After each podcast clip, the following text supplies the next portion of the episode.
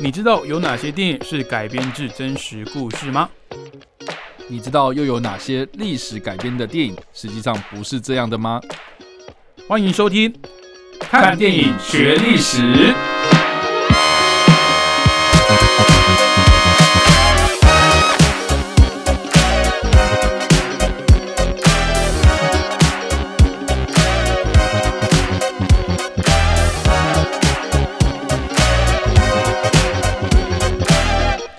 各位听众朋友，大家早，欢迎继续收听汉声广播电台。您现在收听的节目呢是看电影学历史，由伟杰跟叉叉 Y 所主持。那一样欢迎我们的知名影评人叉叉 Y。嗨，大家好，我是叉 Y。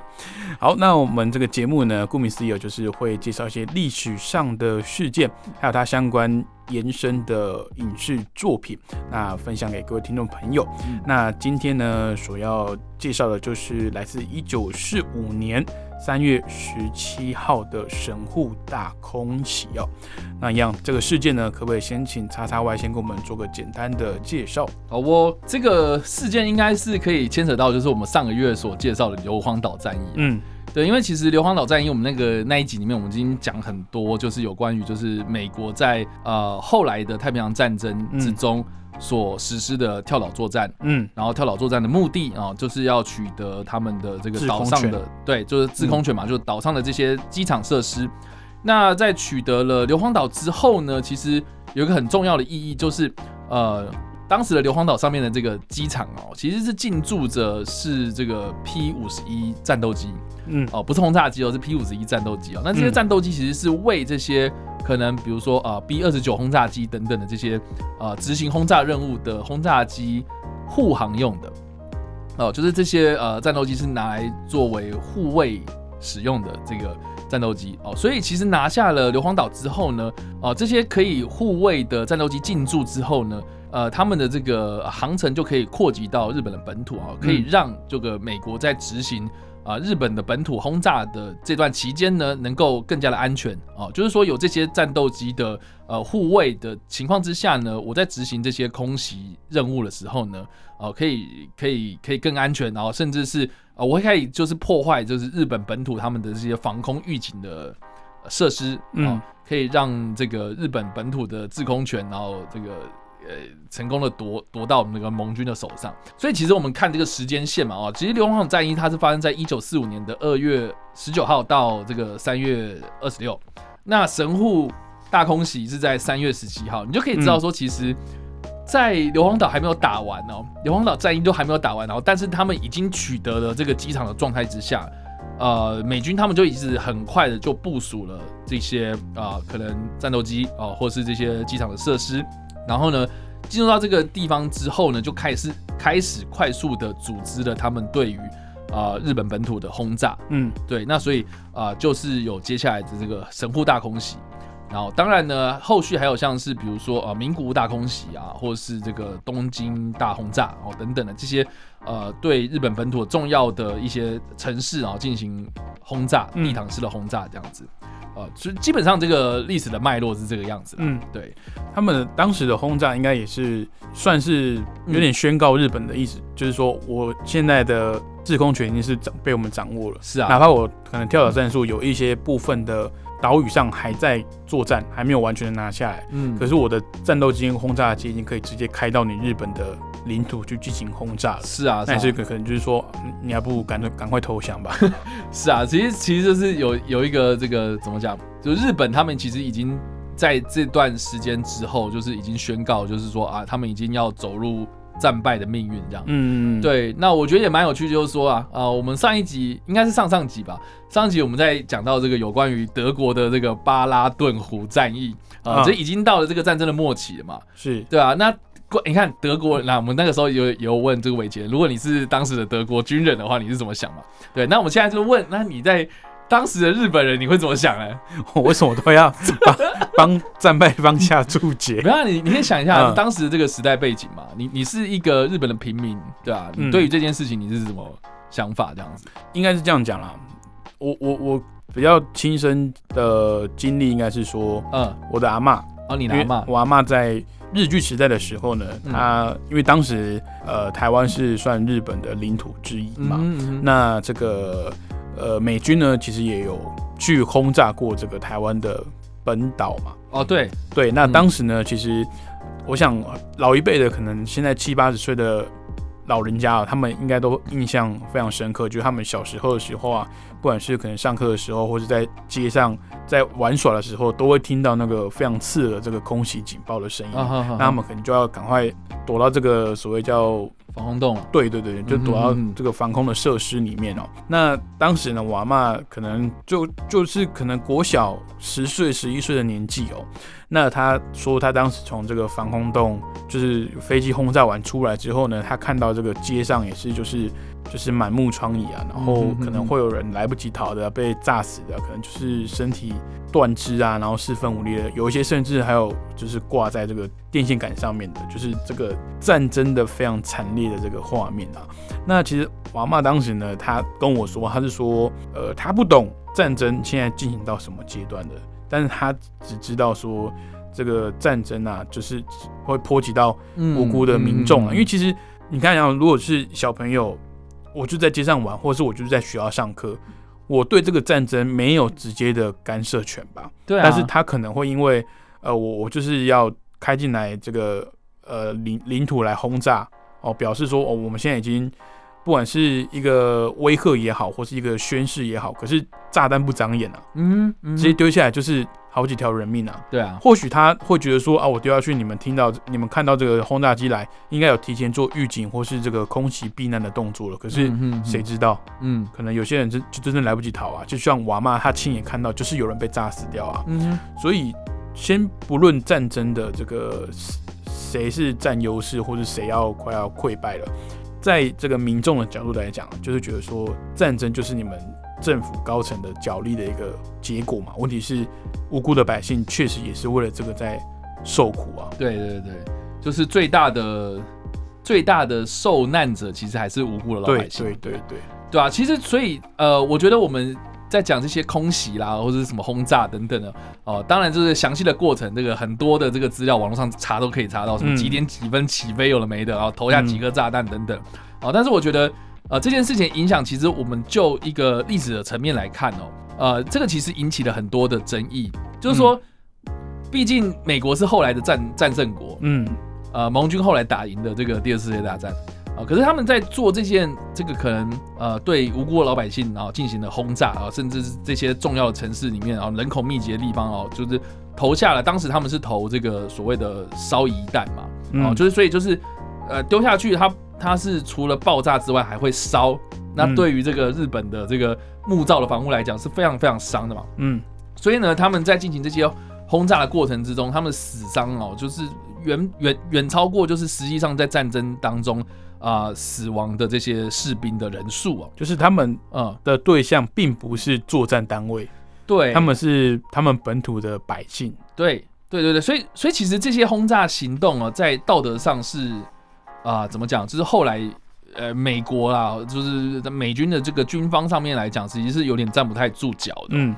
像我们刚刚有提到这个东京大轰炸，它是在。呃，一九四五年的五月，也就是神户大空袭之后的两个月之后，嗯，而且这个轰炸它其实不是只有单一事件，它是一连串的这样子，一直炸一直炸这样子，所以到战争的末期啊，就是美国他们动用了这么多的资源，然后去对这个平民老百姓哦，可能是有点到滥杀无辜的一个境界哦，嗯啊，所以其实这个在后来这个在呃。战争之后啊，战后而是其实是受到很大的批评的。嗯，那当中就是这个美国的空军的一个将领哦，啊，当时是这个应该是后来是美国空军的一个四星上将了。OK，哎，他呃这个叫做柯蒂斯李梅啊，哦，他就是提出了这个呃烧一弹战术的这个这个人物哦。嗯，他后来就是在战争结束之后，然后接受日本媒体采访的时候，他其实就讲了一个非常至理名言，他就说。如果今天美国是战战败国，哦，他今天可能就是会被日本指控犯下战争罪行的那个战战犯。嗯，因为他用他决定用烧一弹。对啊，他决定用烧一弹，所以其实这个他除了讲这句话之外，他其他其实有个弹书，他就说，呃，但是这样子的一个行为，这样子的一个轰炸哦，其实是他觉得有提早结束战争，所以其实这个是一个两难啊，就是说你身为一个在打仗的一个将领，你要你要你要顾的是什么东西？就是你要做一些比较难以抉择的决定啊。对啊，就像你说，嗯，最后我们都知道。这个日本的这边的太平洋的这个战线啊，是因为丢了两颗原子弹，所以他们才投降嘛，嗯，无条件投降嘛，嗯。可是如果我不丢那两颗原子弹呢？谁知道以日本他们的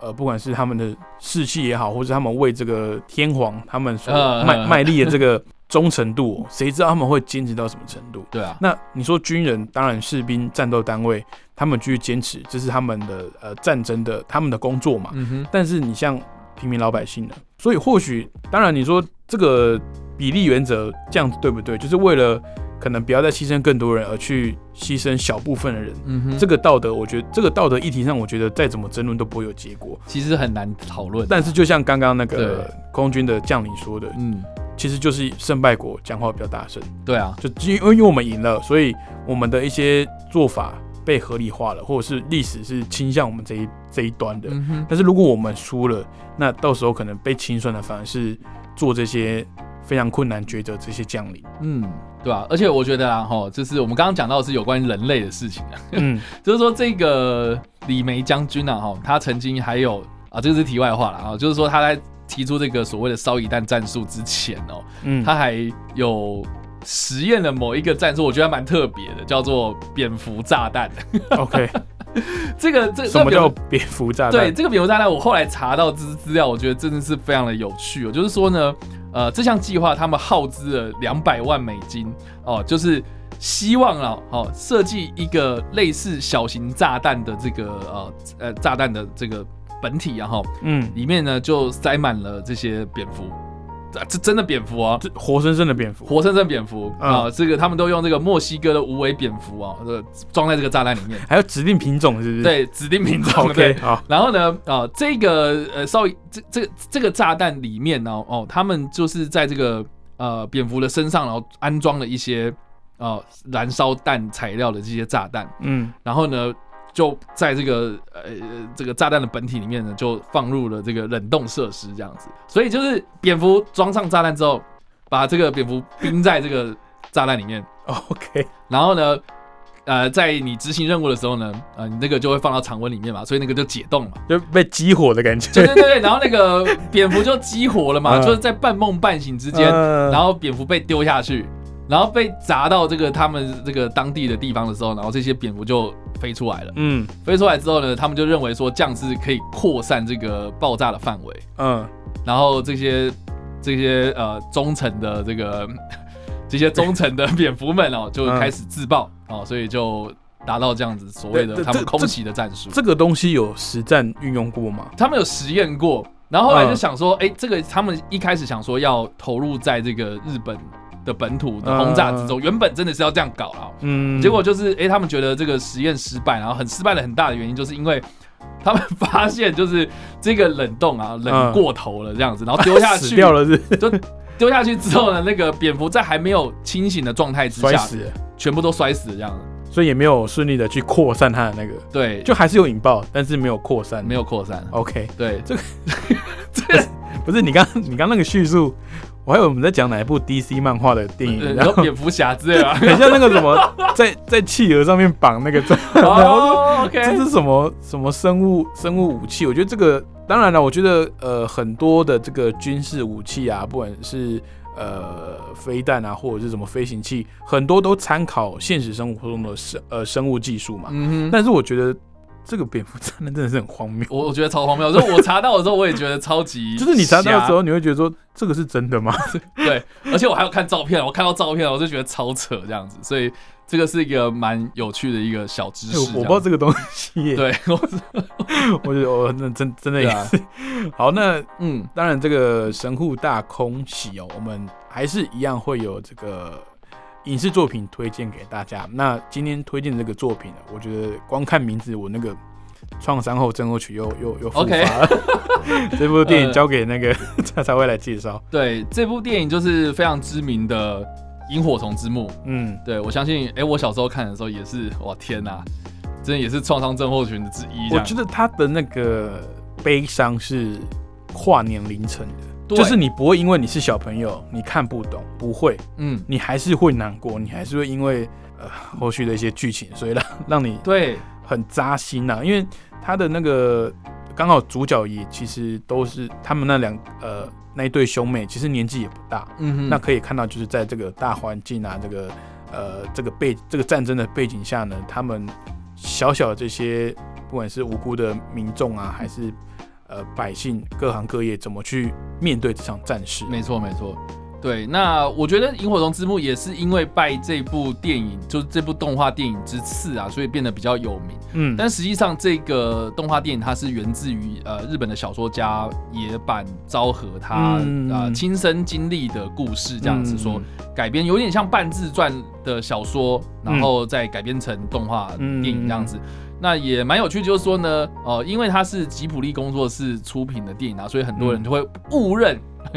将这一部这个《萤火虫之墓》的这部动画电影误认成是宫崎骏的作品，这样，但实际上他是吉普力工作室当中另外一位动画导演，就是高电嘛，高电勋啊，高电勋，高电勋还是高田勋啊，反正就是这位呃日本的动画导演他所指导的，应应该说吉普力呃吉普力工作室是呃宫崎骏所创办的，但其实他旗下很多作品不见得是宫崎骏亲力亲为去指导或是做可能。原作的一些呃视觉概念的发想啊，或是设计，甚至是绘制。对对。那可能在这个《萤火虫之墓》这部作品，这个宫崎骏是做可能就监制而已，他并没有实际下去导。因为其实我觉得大家会这样误解，也是因为宫崎骏他的年纪是有经历过二战的，所以他其实蛮喜欢呃在他的作品里面带入一些反战的。题材哦，包含之前的《风之谷》啊，《天空之城》，甚至是呃比较近的那个风起吗？哎，对，就是 他讲零式零式战斗机的那个设计嘛。对，所以我觉得他他常常在他的呃作品里面直接或是间接的去偷渡一些这种战争啊，或或是这种反战这种思维哦。对啊，包括吉普力这个名称，它其实也是因为。战争的关系哦，是吗？这个我不知道啊，这个你不知道。就吉普力这个名称，它其实是参考自就是当时二战期间意大利他们生产的某一个侦察机的型号，就叫吉普力。对，然后就是直翻的话，哦，就是音音译是音译过来有点像吉普力，但是他们后来就是在转译的过程之中，然后那个用那个片假名有点拼错了。嗯，对，就变成就变成吉普力，可是也就误打误撞就就是这个名字。对对对，因为当当时他们参考那架飞机叫做卡普罗尼啦，嗯，然后对应到的罗马拼音叫做 G I B U 呃 R E R I 啦，好，所以叫做 Ghibli 吧，就念起来很像吉普力这个。对对对对对，这个拼音这样。Ghibli，然后但是他们变成是 J I 啦，所以就变成 Ghibli 这样子，所以就变成是哎这样子就将错就错就变成吉普力。可是也是从那个。呃，飞呃，侦察机的型号发想过来。对对对对对对对，所以你就知道说，其实宫崎骏他是一个军事迷，他骨他骨子里面就是他是，因为我看他画那个就是 风起里面那些，先不要看他的呃实际的那些战斗机的画作图啊，你光看那个呃工程算是工程设计的那个绘师啊，他们在画那种蓝图或者草图的时候，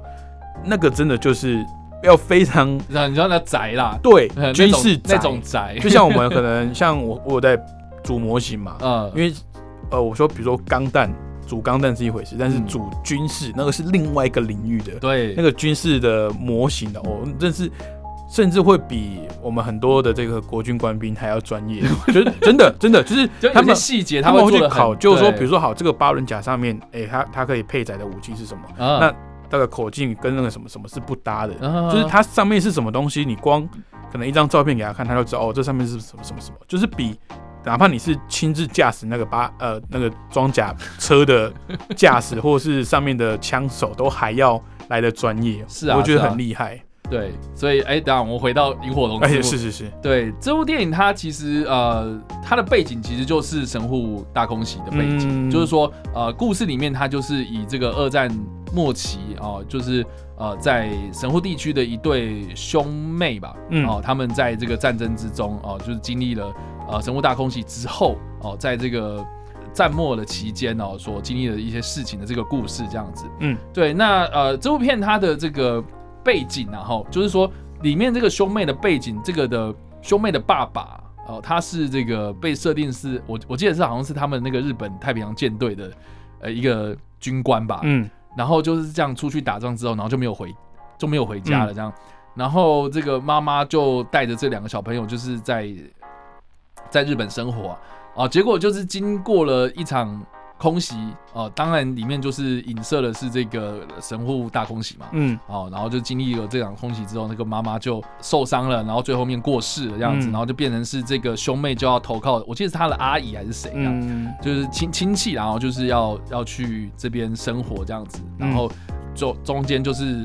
呃发生很多。大家可以去看啊！如果还没看的话，我也不知道你为什么就是要听我们的节目这样。但是不管怎么样然后，就是没有没有，应该说就是要因为听我们节目，所以大家有兴趣去看吗？发现一些可能自己之前错过的电影。对，就是我必须说啊，就是你知道我在如果再讲讲下去的话，我可能自己就会哭了，因为因为我觉得这部片这部片它真的就是一个我觉得很巧妙的利用。啊，平民老百姓的视角，然后而且特别是小朋友的视角，对，然后去看一个非常残酷的历史，这样。就是你要怎么透过小朋友他们的，嗯，而且你要想哦，就是这些创作者背后都是，呃，你看这个板野昭和他是成人，他他所嗯。写出来这些小说，那把它转化成动画的方式来呈现，你要怎么去？用小朋友的视角去呈现，我觉得这个是这中间每一彩的转换上一个很困难的点哦。没错没错。那我刚刚其实，在录节目前有跟叉 Y 有聊到，就是我觉得吉普力工作室他们笔下的这些人物啊，我觉得是目前我看过所有动画作品里面，包含这个呃皮克斯或迪士尼，吉普力嗯比较让我觉得惊艳的，就是他们在处理。人物哭泣的这个表情上面，我觉得他画的非常的细腻啊。嗯，那当然加上后面有一些配音、这些声优的演员的表现也是很厉害啊。嗯，但是我不知道为什么每次看吉普力工作室他们旗下的这些角色难过或者是哭泣的时候，我会觉得特别的揪心啊。嗯，那包含在呃之后他们在二零零诶二零零一年还零二年推出的《神隐少女》，嗯哦也是。这个千寻啊，他在哭泣的时候，你都觉得哇，就跟着他一起难过的那种感觉。我觉得真的是很厉害啊。对啊，他们在虽然他的他的画风不是那种写实的，好像皮克斯让我们很惊艳的，就是虽然说他的人物设计是很滑稽的，嗯，比较卡通的，嗯，所以他在毛发上啊，甚至是皮肤的那些质感上。可以做到非常接近于真实的样子，嗯，可是吉卜力它不是，它就是手绘的动画，嗯，那手绘动画它有一个呃极限嘛，它有它的创作的天花板，可是不知道为什么他们每次画出来这些手法，或者是它呈现的方式，加上这些声优的表现，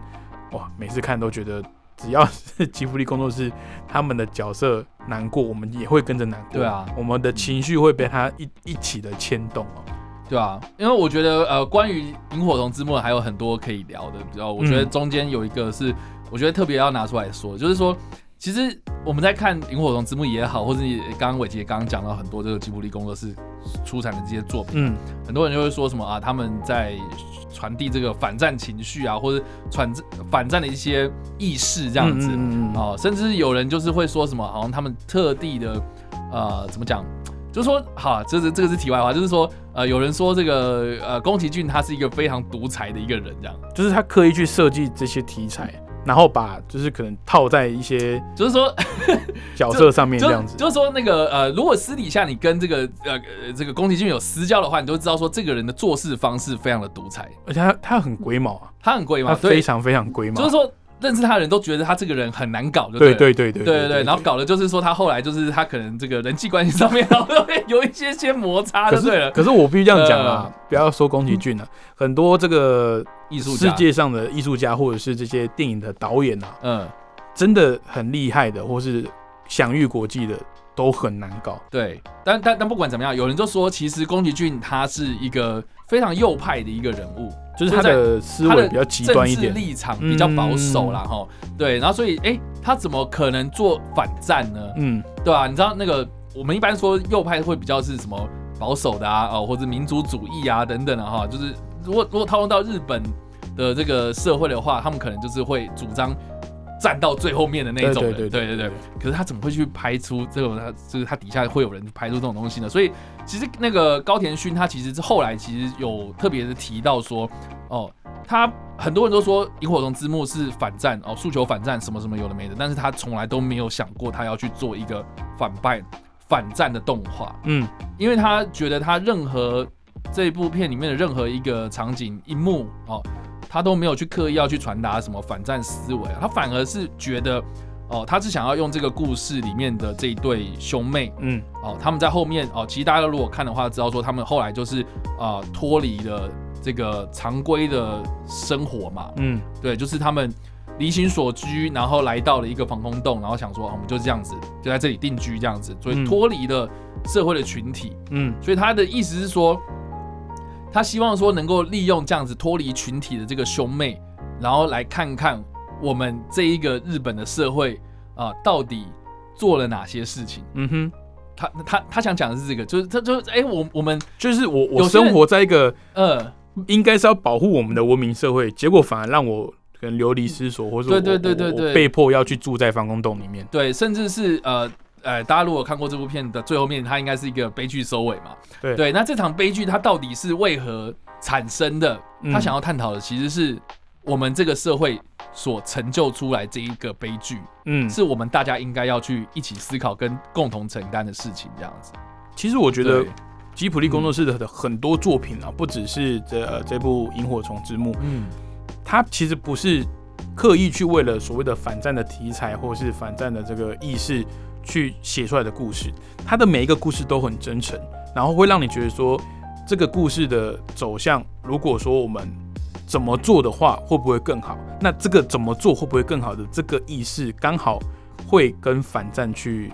会会去勾到，所以我觉得他们很厉害，就是他们在讲的一些呃很真诚的故事下，其实有有或或许没有这些隐晦的意涵在里面，但是可以让。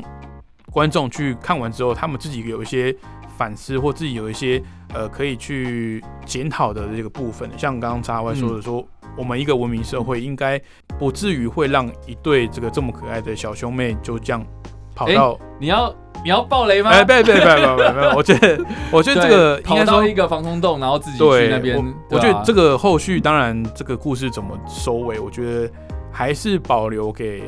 如果真的还没有看过的。听众朋友自己去去去体验哦。那那这其实这一部电影，应该说吉普力旗下的所有工作室，我还没有确认过，但是我记得 Netflix 上面是都有上架的。对，所以如果刚好听众朋友家里面有订阅 Netflix 的话，可以在上面看一下这个作品。那就是如果你是一个人的话，真的这个卫生纸也要准备够。对对。如果你是要看《萤火虫之墓》的话，那当然其实吉卜力工作室有很多作品，它所传达出来的这个感情都是非常的。呃，真诚哦，那会赚人热泪啦，我只能这样说。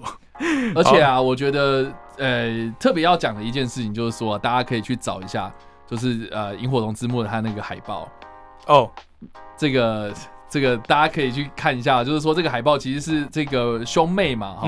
他们在这个草地上面，然后看到那个满山遍野的这个萤萤火虫，然后从底下飞出来这样子。但是就是，他的我去查一下那个海报，你把那个对比色调高，嗯，就会发现说那个夜空中其实是有一台 B 二十九轰炸机，就是在后面。对，所以那个的萤火虫它其实是影射的，就是那个燃烧弹在燃烧的那个战火的。对对对对对对对。所以我觉得我觉得这个有点毛了哈。但是后来这件事情好像是被吉伯利工作室用官方的宣告，就是说没有这回事哦，没有这回事，没有这回事。对。